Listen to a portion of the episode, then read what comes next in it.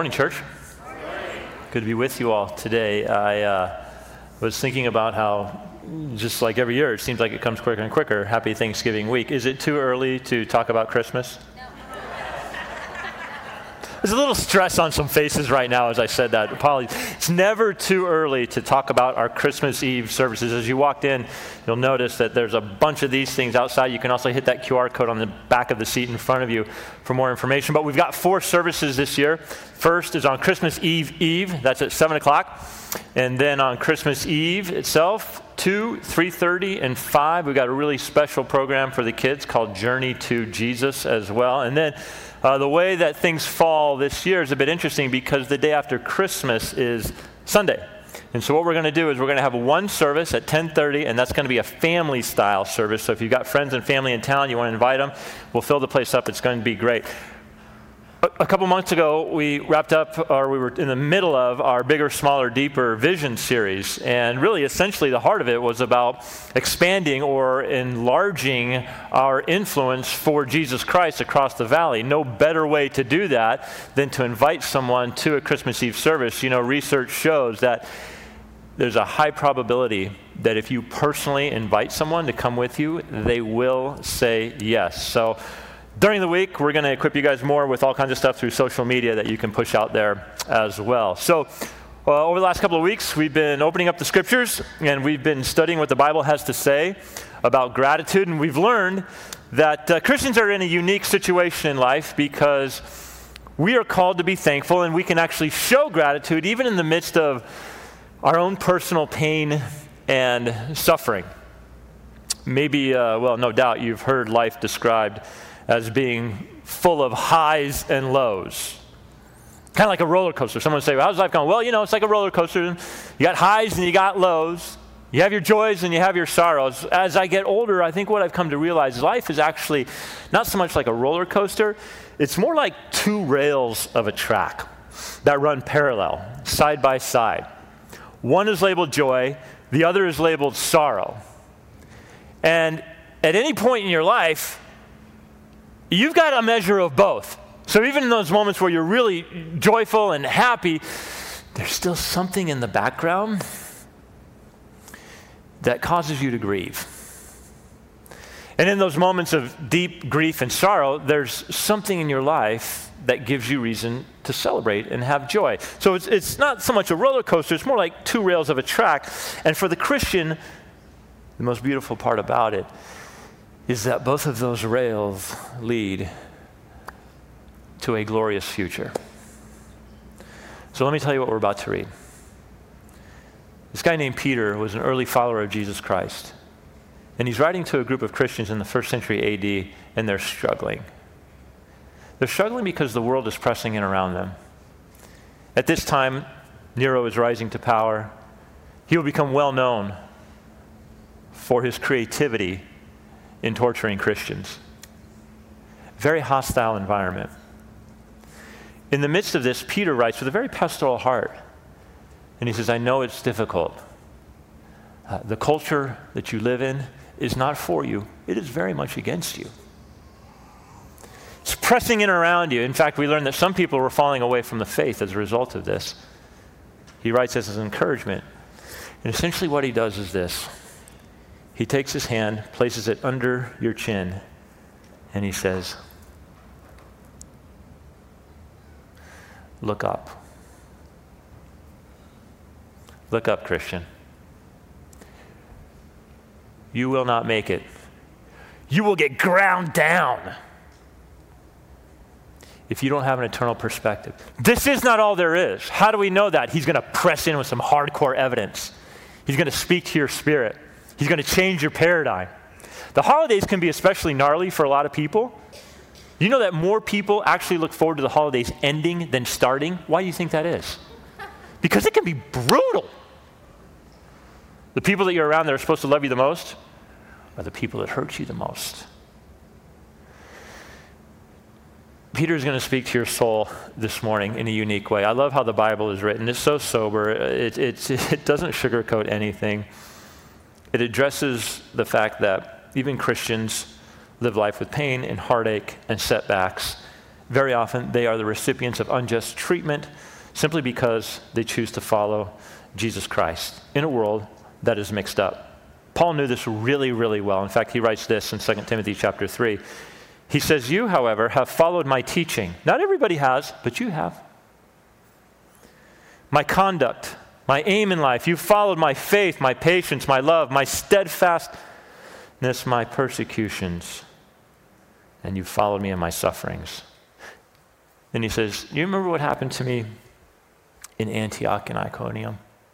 These two cities where, as I preached the message of Jesus, I was run out of town. And then he mentions Lystra.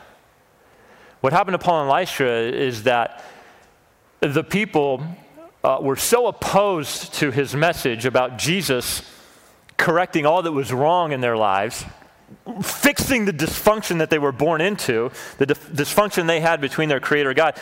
Paul was, was pointing people toward Jesus as the one who fixes all of that stuff. And the people are like, shut up.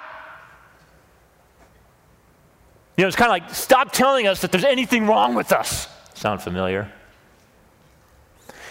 And they pick up rocks and they stone them and they leave them for dead. But you know, the man of God, the woman of God, doing the will of God is invincible until God calls him or her home. That's why he says, the Lord rescued me from them all.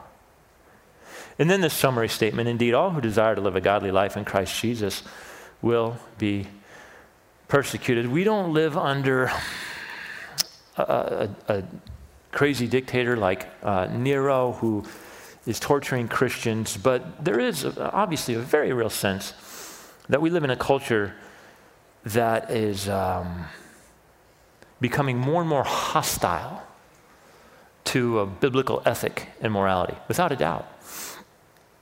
Um, you know, there's a point in human history where it says that everybody did what was right in his or her own eyes. That is a crazy world in which to live. Can you imagine that? Right and wrong is like beauty. It's in the eye of the beholder. And the world became so undone that God says, we need to have a restart. What was the root cause? It was a rejection of God and his will for people. And so they did whatever they wanted to. Certainly there is a rejection of the authority of God's word in our own time. And by the way, you know, this is this does sometimes creep into the church. I was having a conversation with a very bright uh, young adult. He's in his mid-twenties.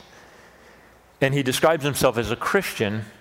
Uh, and yet, he doesn't believe in the authoritativeness of the Bible. He doesn't believe the Bible is authoritative, but he refers to himself as a Christian. So I said, well, you know, let's just let's tease this out a little bit. Where do you get your concept of Christianity and even God? Well, I get it from the Bible. Mm-hmm. So essentially what's happening is picking and choosing different parts of the Bible and deciding for himself uh, what's applicable. Isn't this really what, what what's being done is taking the words of God, filtering them through himself, making himself God, making himself the one who de- will determine what parts are right and wrong, and then applying it to himself and living out his own truth. The challenge with that is the Bible transcends your truth. One day, your truth is going to be exposed for what it really is when Jesus returns. And as sincerely as you have held your truth position, it's all going to be exposed for what it is when Jesus returns. Additionally, there is a sense that progressive Christianity is making no difference in the world at all. Why? Think of it this way, and this is what I explained. When Jesus came on the scene, he spoke profound words and the people were drawn. They're like, we want to know what this guy has to say. And he healed people, he fed people. Uh, I mean, question, why would you want to kill a guy that does that? Why would you want to kill him? All he did was care about people. He gave his entire life for people, serving people, and then they nailed him to a cross. Why? Why did they do that? It was his message, and he was crystal clear, and he wouldn't back down. Essentially, this is Jason's paraphrase of the words of Jesus, but he said, the world is jacked up because of the sin in the human heart. And very much like in our own time, people were like, oh, I'm not so sure that I want to hear that. I'm not so sure that I want to hear that. And Jesus was speaking truth, and he was speaking it graciously, and the people didn't want to receive it, and they crucified him. And so what's happening now in many churches is there is a progressive form of Christianity that makes no difference. See, the Bible refers to Christians as strangers in the world. A stranger is someone who's unfamiliar. You might be in parts of the valley where you're like, I've never been in this neighborhood. I, I'm a stranger here. What you're saying is it's unfamiliar to you. So when the Bible says that Christians are called to be strangers in the world, what that means is that there are things about the world that should be unfamiliar to us. The author of Hebrews puts it like this: in your thinking, be mature. But when it comes to evil, be immature. Be like a child who's very innocent, because that child, the innocence of a child, means that they're inexperienced in things. So there are things in this world, evil, that Christians should look at and go, that is unfamiliar to me because I don't participate in that. So now the question is, how unfamiliar is the world to you? If you're like, oh man, the world's super familiar to me because I participate in this, this, this, and all of a sudden the words of Scripture are pressing in on you a little bit and, and causing you to think, well, is the Bible a source of authority in my life? By the way, there is no, there is no literature that comes close to the power, influence, and uniqueness of the Bible. There is no other uh, piece of faith literature that comes close to the Bible. Just in terms of what this book contains, fulfilled prophecy alone blows everything else out of the water. And then when you add to that the words of Jesus, what he came to do, his resurrection, the overwhelming evidence, historical evidence for the resurrection, nothing comes close to the Bible. Nothing. Don't let anybody fool you. Not the Bhagavad Gita, not the Quran. Nothing comes close to the Bible. And yet, uh, many today, even within churches, minimize its authority. We all end up placing ourselves in a position of authority over the Bible or under the Bible. And there's a big difference between the two. So, as Peter writes, he's wanting to encourage these believers, and what he's going to do is use the plan of God to do so. He's going to change your perspective. He's going to lay down some essential truths that will turn your suffering into gratitude. You're like, what? Is that actually possible? First Peter chapter one, verse one, Peter, an apostle of Jesus Christ. He's writing to those who are elect exiles of the dispersion, and then he's going to name these places where people have been dispersed. The Jews refer to it as the diaspora. Sounds a lot like dispersion. That's where we get our word, dispersion. They're dispersed because of the persecution that took place. So therefore they're in Pontus, Galatia, Cappadocia, Asia, Bithynia. All this happens now, look at this, elect exiles, dispersed according to the foreknowledge of God the Father, in the sanctification of the Spirit, for obedience to Jesus Christ, and for sprinkling with his blood. May grace and peace be multiplied to you. Love it. He introduces himself as an apostle. The world is so wrapped up in identity. Uh, we live in an identity culture.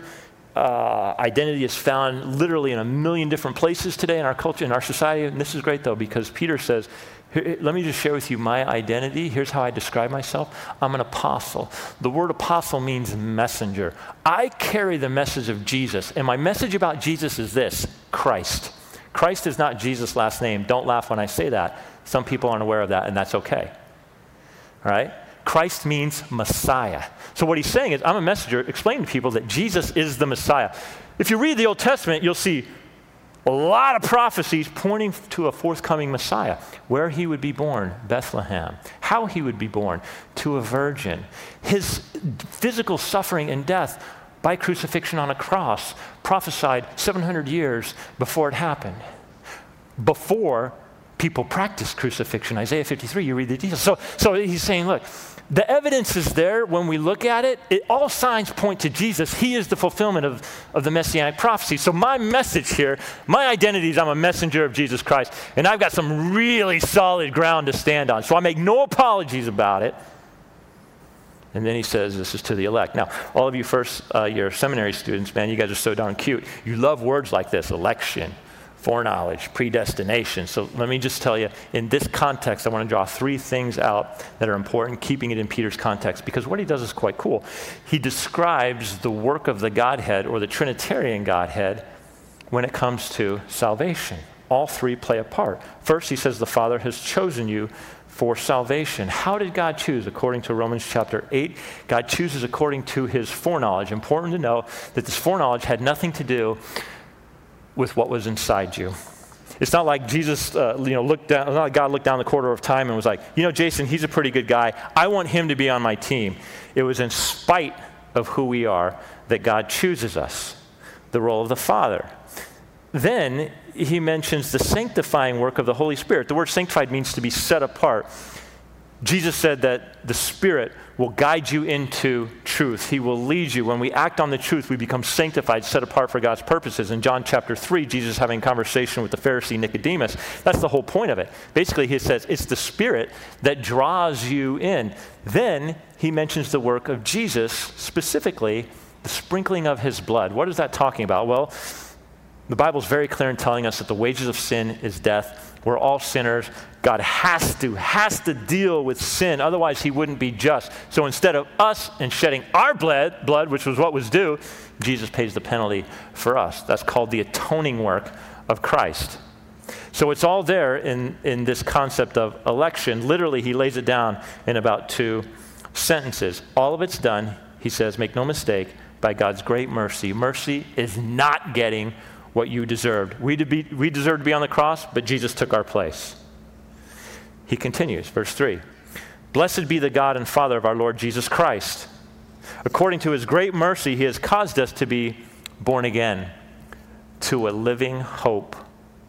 That's the word people are crying out for today. Hope through the resurrection, that's where hope is found, of Jesus Christ from the dead, to an inheritance that is imperishable, undefiled, and unfading, kept in heaven for you, who by God's power are being guarded through faith for a salvation ready to be revealed in the last time. Peter says the source of Christian hope, it's in one place and one place alone, and that is in the resurrection of Jesus Christ, nowhere else. It's the idea that hopelessness went out with the resurrection. Because Jesus was raised from the dead, he has power over death. He can extend that power over death to you. This is what sets Jesus apart from all other faith leaders. You can visit the graves of Muhammad and Confucius. You can see the bones. You can visit the ashes of the Buddha. But you will not find the D N A of Jesus. Why? It's not here. By the way, you read the New Testament accounts, they're incredibly honest, just like painfully, brutally honest with this resurrection thing. Because when Jesus dies, his followers are down and out.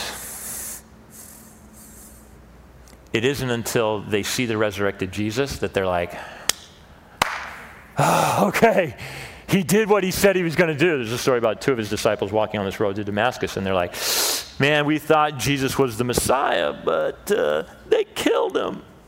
They killed him.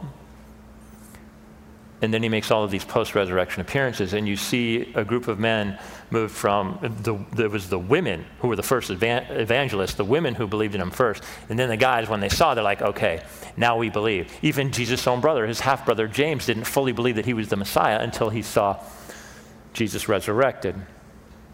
So when a person places their faith and trust in Jesus, Peter says they're destined to receive an inheritance. I don't know if you've ever received an inheritance before, but this is an, an inheritance unlike any that you will ever get. During our bigger, smaller, deeper uh, vision, you know, we, we talked about this. We talked about the crazy fact that uh, as much as we think we own what we own, there's going to come a day when every dollar you have is going to be in someone else's bank account. Your house is in your name right now. Someday, it's going to be in somebody else's name. You cannot take it with you, but there is a sense that you can pass it on. There's an inheritance that is imperishable. So what is the Christian response to all of this? Verse six, he says, in this, in your trials, and in your salvation, you rejoice. But let's be honest. Right now, it's kind of hard. For a little while, if necessary, you've been grieved, Christian. You're grieving right now. Every person in this room carries some measure of grief. Why is that? Well, if you can take your suffering up into God's purposes, it makes all the difference in the world. You have been grieved by various trials. I'm going to geek out for a second on this Greek word. I think I've shared this before. This is the same Greek word that James uses when he talks about the various trials. The Greek word is poikilos. Now, the doctors in this room will correct me. I'm going to try to get this right. Poikilocytosis. Am I saying that right? Poikilocytosis is a condition wherein blood cells are irregularly shaped. It's not, it's not healthy, right? You have a healthy-shaped blood cell. You can see it under, under a microscope. And then you, you have blood cells that are irregularly shaped, and that's not healthy. It's not good for you. They're different sizes as well. And this, this can lead to some real problems. Some word etymologists believe that this Greek word poikilos is where we get our English word polka dot, which kind of makes a lot of sense, because kind of like those misshaped blood cells, polka dots come in all different sizes and colors. And so what he's saying is, in life, there will be all kinds of trials. There may, may be a trial that comes from a temptation. There may be a trial that, that you bring on yourself because of your own misguided actions. There may, may be the kind of, kind of, of, of trial that just doesn't go away. It's like persistent. There may be a trial that involves the loss of a relationship, and those are really, really hard. They come in all colors and sizes. Why? So that the tested genuineness of your faith. See, there's a testing of your faith in it. To test the genuineness. How do you know your faith is genuine? You don't know until you start to get squeezed in. You never know what's inside somebody until you start bumping them a little bit, until they start getting roughed up, and then what happens? The contents begins to spill out. Your faith should be more precious than gold that perishes, though it is tested by fire. So back in the day, we, we use all different kinds of chemicals to refine and purify gold now, but back in the day, they really had one thing: intense heat. So gold melts at a little less than two thousand degrees Fahrenheit. And as you heat up the gold, what happens is impurities rise to the top. And you can scrape those off. And as the heat gets turned up, more impurities come. You turn up a little bit more, and more impurities come. This is why, at times, you will, you may even literally say to yourself, you know, the heat is really on in my life. I mean, it feels like a pressure cooker. You take those experiences up into God's purposes, and it changes everything about you and your perspective. Testing of the genuineness of your faith, because in those moments, you're being asked a very important question. What do you believe about God? Do you, isn't that the story of Job? Job has all this stuff, he gets it taken away, and Satan says, the only reason why he likes you is because you give him stuff, take it away. God says, all right, we'll, we'll go down this road. And Job ultimately remains faithful, but he's asking questions. God, what's going on? God, what? Oh, help me understand. May be found, all this testing, this heat, so that you may be found to result in praise and glory and honor at the revelation of Jesus Christ. Jesus came once. That means he's coming again. If he come, if he came once, count on it. He's coming back again. Uh, one of my things with the book of Revelation is that sometimes Christians can't see the forest for the trees. What I mean by that is they get caught up in understanding the tree of uh, apocalypse, right? Like, I got to understand what these trumpets mean. Right? I got, I got to understand what these visions mean. The full title of the book is The Revelation of Jesus Christ. That's the forest. In other words, you read the book to understand what is it about Jesus that we formerly didn't know that's now being revealed.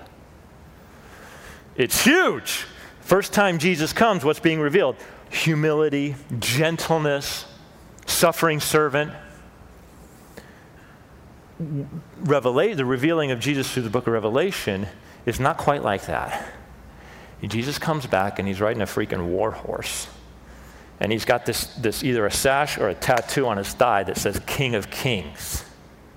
And he's got a sword dipped in blood. And everybody's like, I like the baby Jesus better. You can't have one without the other. Because see what happens at the revelation of Jesus Christ when he comes back? Meanwhile, there's this testing that goes on. So you haven't seen him, but you love him. Though you do not now see him, you believe in him, and you rejoice with joy that is inexpressible and filled with glory, obtaining the outcome of your faith, that is, the salvation of your souls. You know, nowhere in the Bible are Christians described as victims. Nowhere. If you see yourself as a victim of life circumstances, you need to change your perspective. All throughout the Scripture, Christians are in fact described as victorious because of our relationship with Jesus, and yet suffering is necessary. So when tragedy occurs, people are very quick to ask the question, where is God? If you read through the Psalms, brutally honest, David has a really, really difficult few years. And this causes him to question God. And I love this because you don't wrestle with and question what you don't believe to be real. So God is very real to David in his questioning. It's okay. You just have to be careful you don't become overly critical. It's okay to question God and say, God, help me understand, right? James says, ask for wisdom. But the people of God have always been called to live by faith, even Old Testament prophets.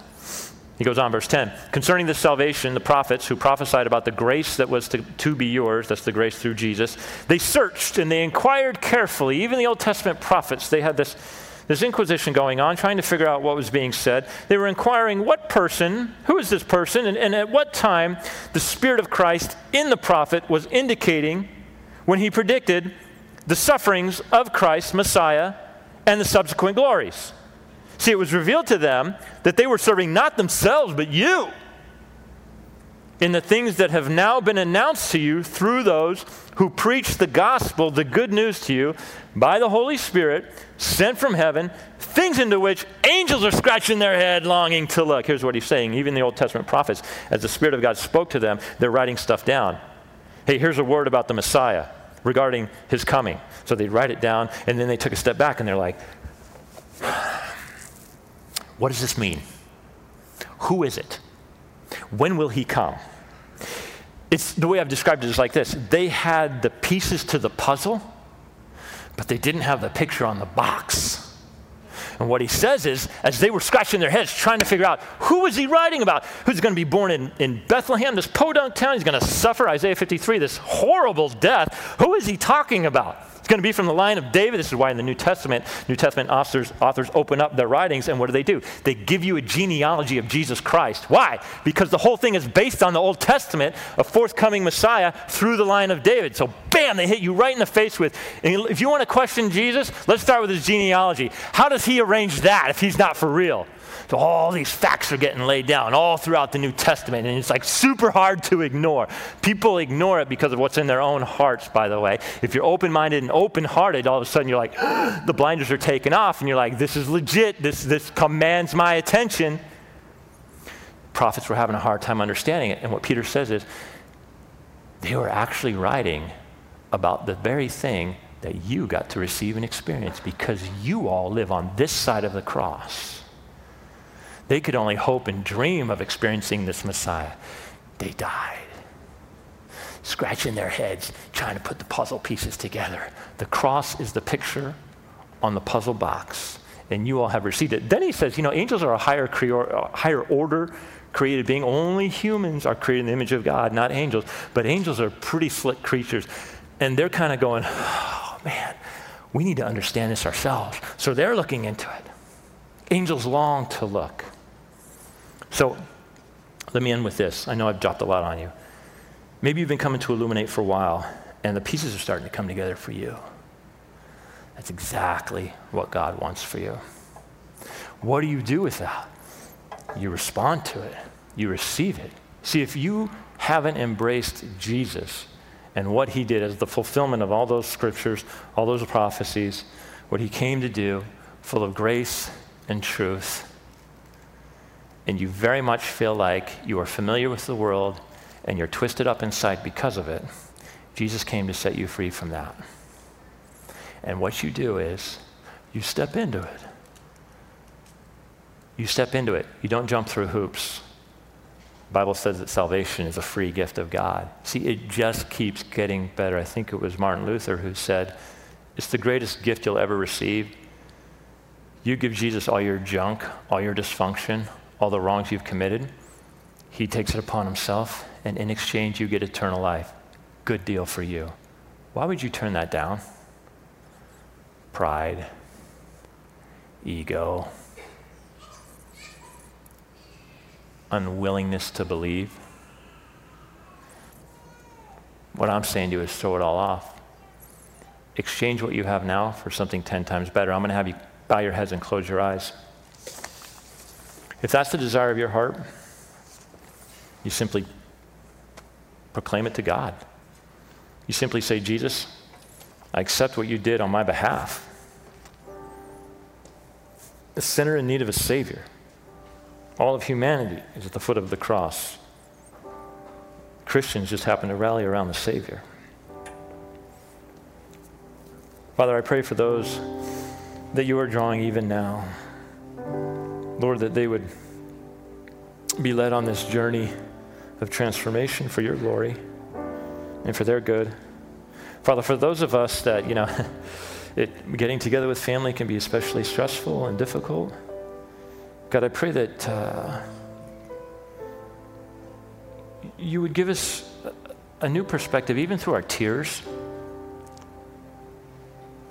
that you would help us to see eternity and glory and the inheritance, and ultimately hearing from Jesus, well done, good and faithful servant. The heat is up right now in many of our lives. God, may we not waste it, but use it. Father, I'm so grateful for every person in this room. You love them. Jesus died for them.